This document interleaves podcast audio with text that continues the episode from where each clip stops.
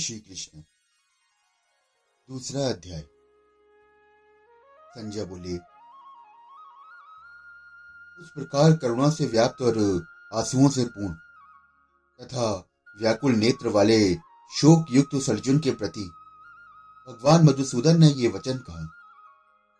श्री भगवान बोले, हे अर्जुन, मुझे इस समय ये मोह किस हेतु से प्राप्त हुआ?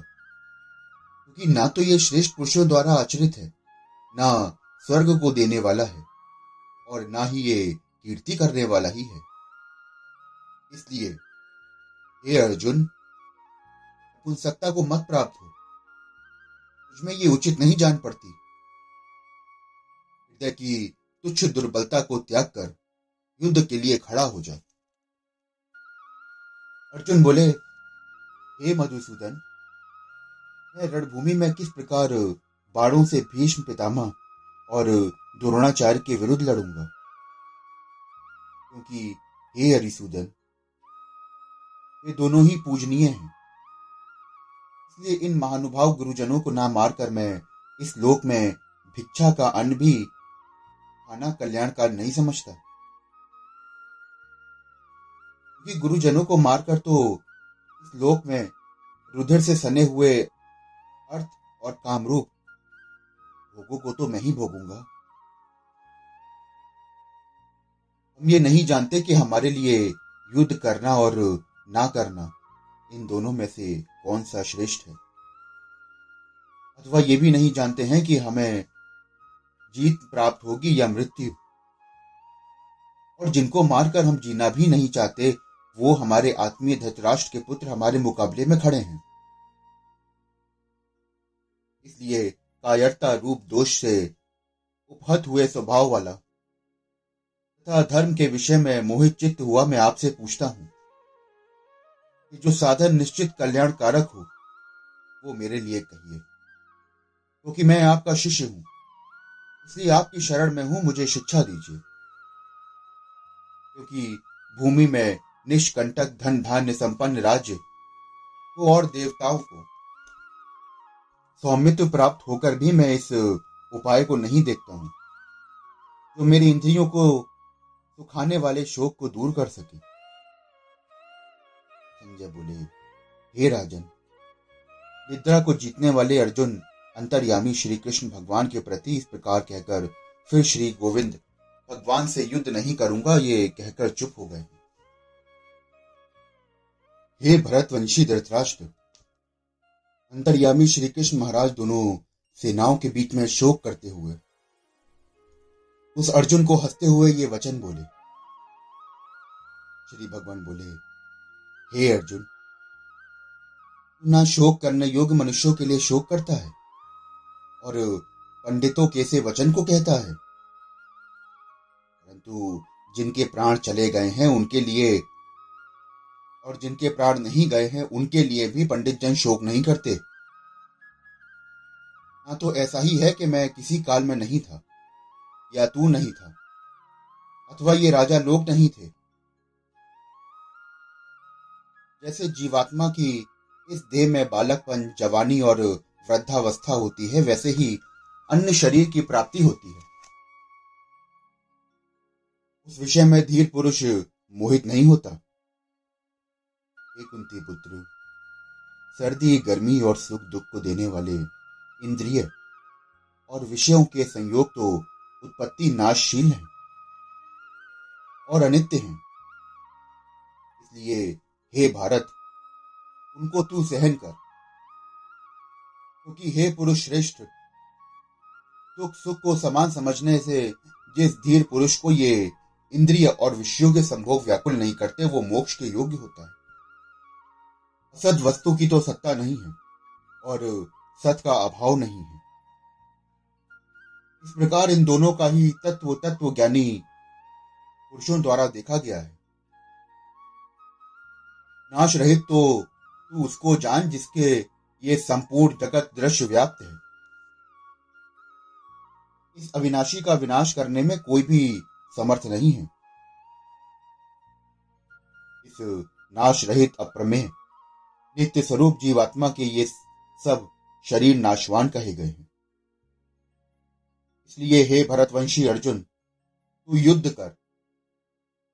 जो इस आत्मा को मारने वाला समझता है तथा जो इसे मरा मानता है, वे दोनों ही नहीं जानते। क्योंकि यह आत्मा वास्तव में ना तो किसी को मारती है और ना ही किसी के द्वारा मारी जाती है। ये आत्मा किसी काल में भी नहीं जन्मती है और ना ही मरती ही है। ना ये उत्पन्न होकर फिर से होने वाली ही है। क्योंकि ये तो अजन्मी, नित्य सनातन और पुरातन है। शरीर के मारे जाने पर भी ये नहीं मारी जाती।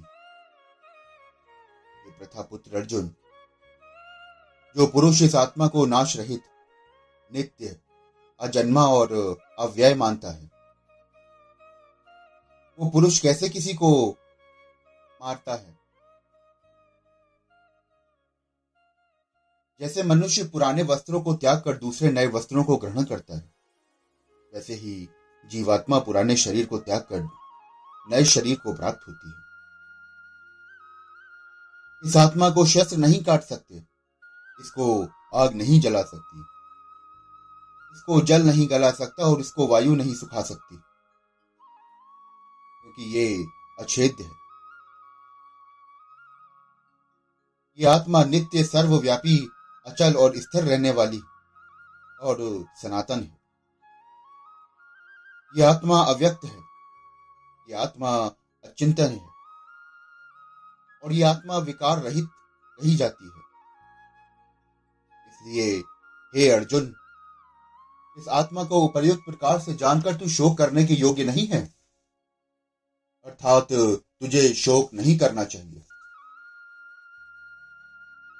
किंतु यदि तू इस आत्मा को सदा जन्म लेने वाला और सदा मरने वाला मानता है तो हे महाबहो, तू इस प्रकार शोक करने के योग्य नहीं है। क्योंकि इस मान्यता के अनुसार जन्मे हुए की तो मृत्यु निश्चित है, और मरे हुए का जन्म निश्चित है। इससे भी इस बिना उपाय वाले विषय में तू शोक करने के योग्य नहीं है। हे अर्जुन, संपूर्ण प्राणी जन्म से पहले अप्रकट थे और मरने के बाद भी वो प्रकट हो जाने वाले हैं। केवल बीच में ही प्रकट होते हैं तो ऐसी स्थिति में क्या शोक करना है? तो एक महापुरुष ही है जो इस आत्मा को आश्चर्य की भांति देखता है। और वैसे ही दूसरा महापुरुष ही इसके तत्व का आश्चर्य भांति वर्णन करता है। था दूसरा कोई अधिकारी पुरुष ही इसे आश्चर्य की भांति सुनता है। और कोई कोई तो सुनकर भी इसको नहीं जानता। अर्जुन, ये आत्मा सबके शरीर में सदा ही अवध्य है। इसका कभी भी वध नहीं किया जा सकता। इस कारण संपूर्ण प्राणियों के लिए शोक करने के योग्य नहीं है। अपने धर्म को देखकर भी तू भय करने के योग्य नहीं है। मुझे भय नहीं करना चाहिए। क्योंकि क्षत्रिय के लिए तो धर्मयुक्त युद्ध से बढ़कर कोई कल्याणकारी कर्तव्य नहीं है। ये पार्थ अपने अपने प्राप्त हुए और खुले हुए स्वर के द्वार इस प्रकार से युद्ध को भाग्यवान क्षत्रिय लोग ही पाते हैं। किंतु यदि तू इस धर्मयुक्त युद्ध को नहीं करेगा तो स्वधर्म और कीर्ति को खोकर पाप को प्राप्त होगा। और सब लोग तेरी बहुत काल तक रहने वाली अपकीर्ति का कथन करेंगे। माननीय पुरुष के लिए अपकीर्ति मरण से भी बढ़कर है। और जिनकी दृष्टि में तू पहले बहुत सम्मानित होकर अब लघुता को प्राप्त होगा, वो महारथी तुझे भय के कारण युद्ध से हटा हुआ मानेंगे। लोग तेरे सामर्थ्य की निंदा करते हुए। तुझे बहुत से ना कहने योग्य वचन भी कहेंगे। उससे ज़्यादा अधिक दुख और क्या होगा? या तो तू युद्ध में मारा जाकर स्वर्ग को प्राप्त होगा, या संग्राम में जीतकर पृथ्वी का राज्य भोगेगा। इस कारण, हे अर्जुन, तू युद्ध के लिए निश्चय करके खड़ा हो जा। जय पराजय, लाभ, हानि। और सुख, दुख को समान समझकर उसके बाद युद्ध के लिए तैयार हो। प्रकार युद्ध करने से तू पाप को नहीं प्राप्त होगा।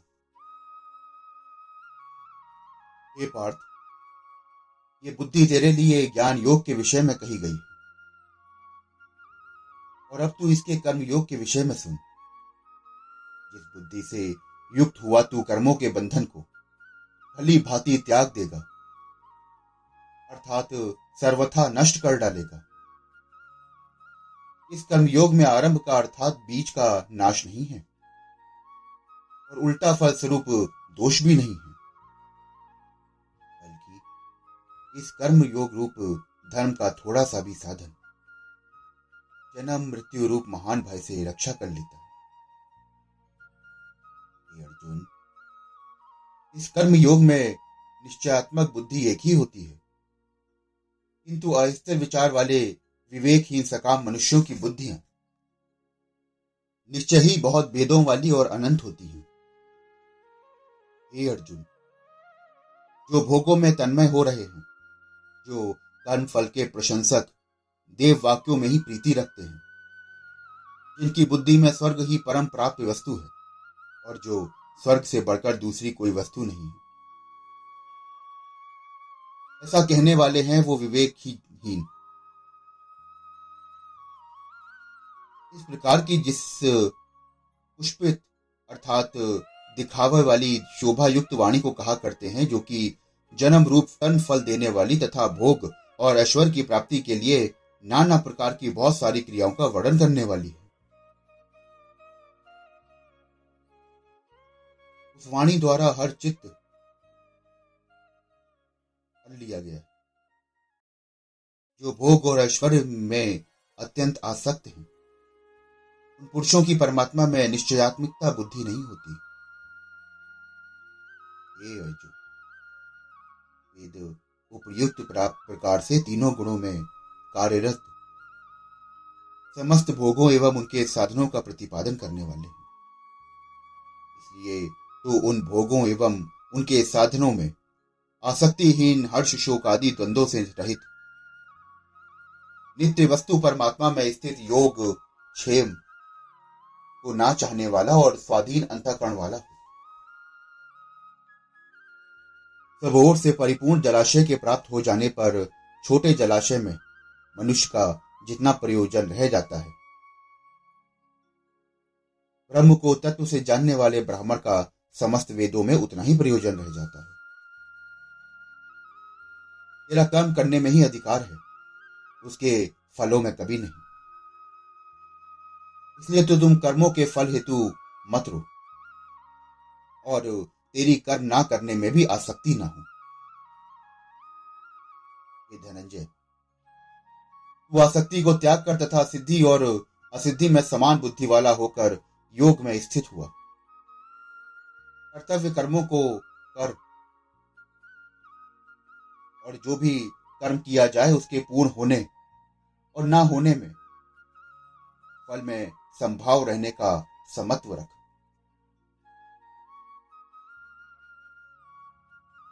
इस समत्व रूप बुद्धि योग से सकाम कर्म अत्यंत ही निम्न श्रेणी का है। इसलिए हे धनंजय तू समबुद्धि में ही रक्षा का उपाय ढूंढ।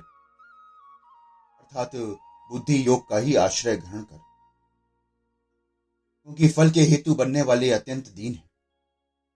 समबुद्धि युक्त पुरुष पुण्य और पाप दोनों को ही इसी लोक में त्याग देता है। उनसे मुक्त हो जाता है। इससे तू समत्व रूप योग में लग जा। ये समत्व रूप योग ही कर्मों में कुशलता है। अर्थात कर्म बंधन से छूटने का उपाय है। क्योंकि सम बुद्धि से युक्त ज्ञानी जन कर्मों से उत्पन्न होने वाले फल को त्याग कर जन्म रूप बंधन से मुक्त हो, निर्वकार परम पद को प्राप्त हो जाते हैं।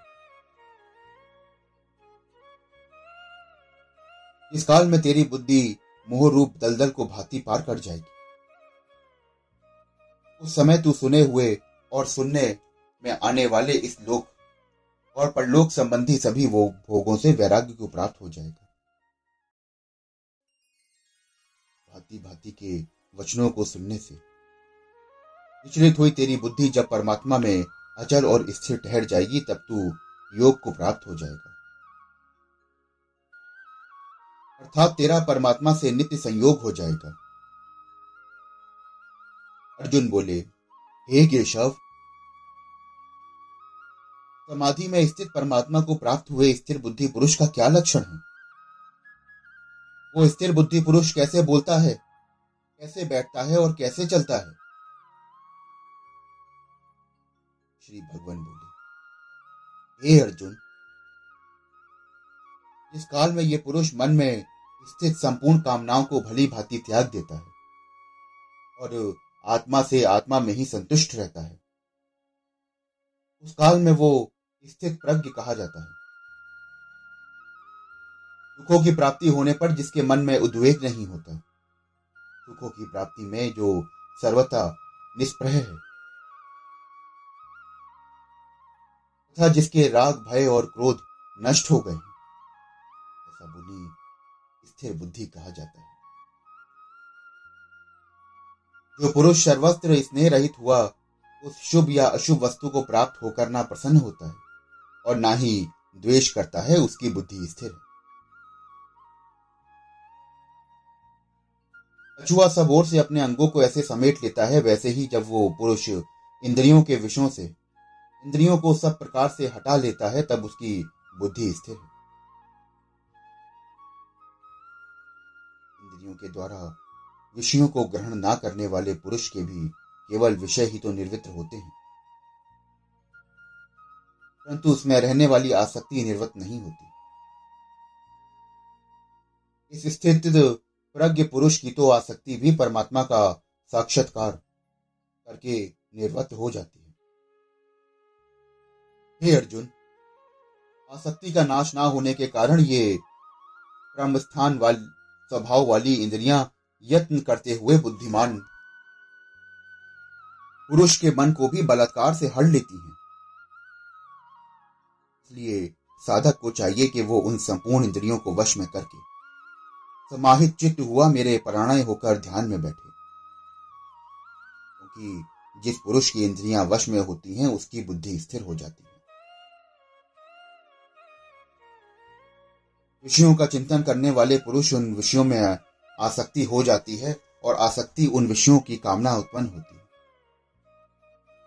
और कात्मा, कामना में विघ्न पड़ने से क्रोध उत्पन्न होता है।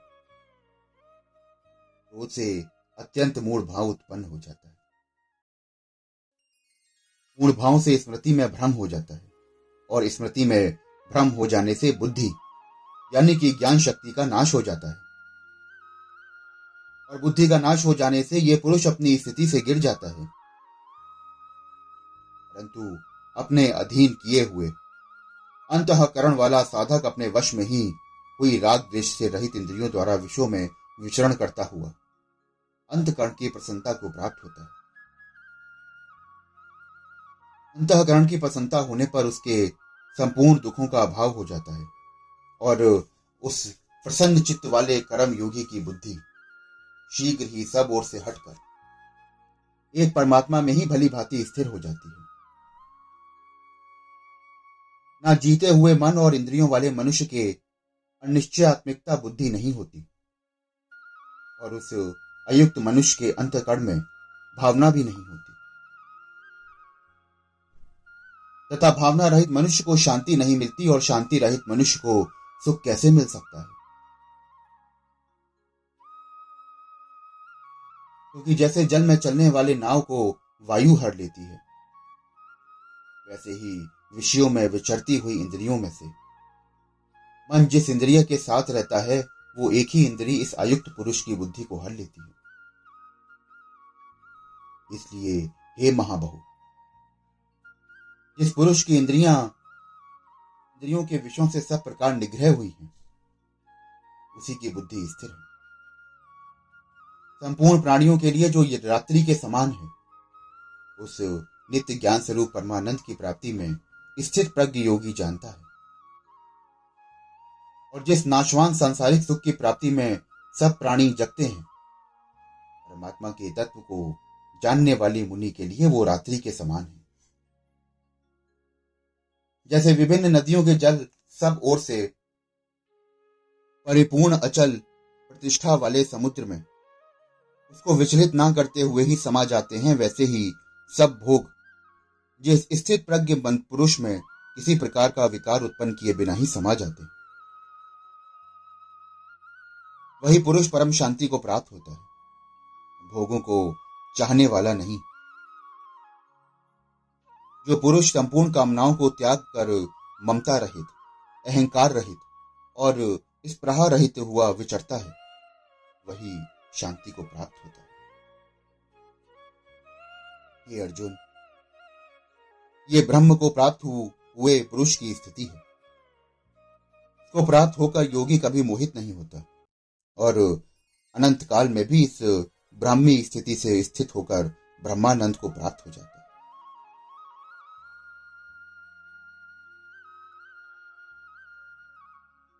ओम तत्सदिति श्रीमद् भागवत गीता सुपनिषस्तु ब्रह्मा विद्याम योग शास्त्रम श्री कृष्ण अर्जुन संवादे।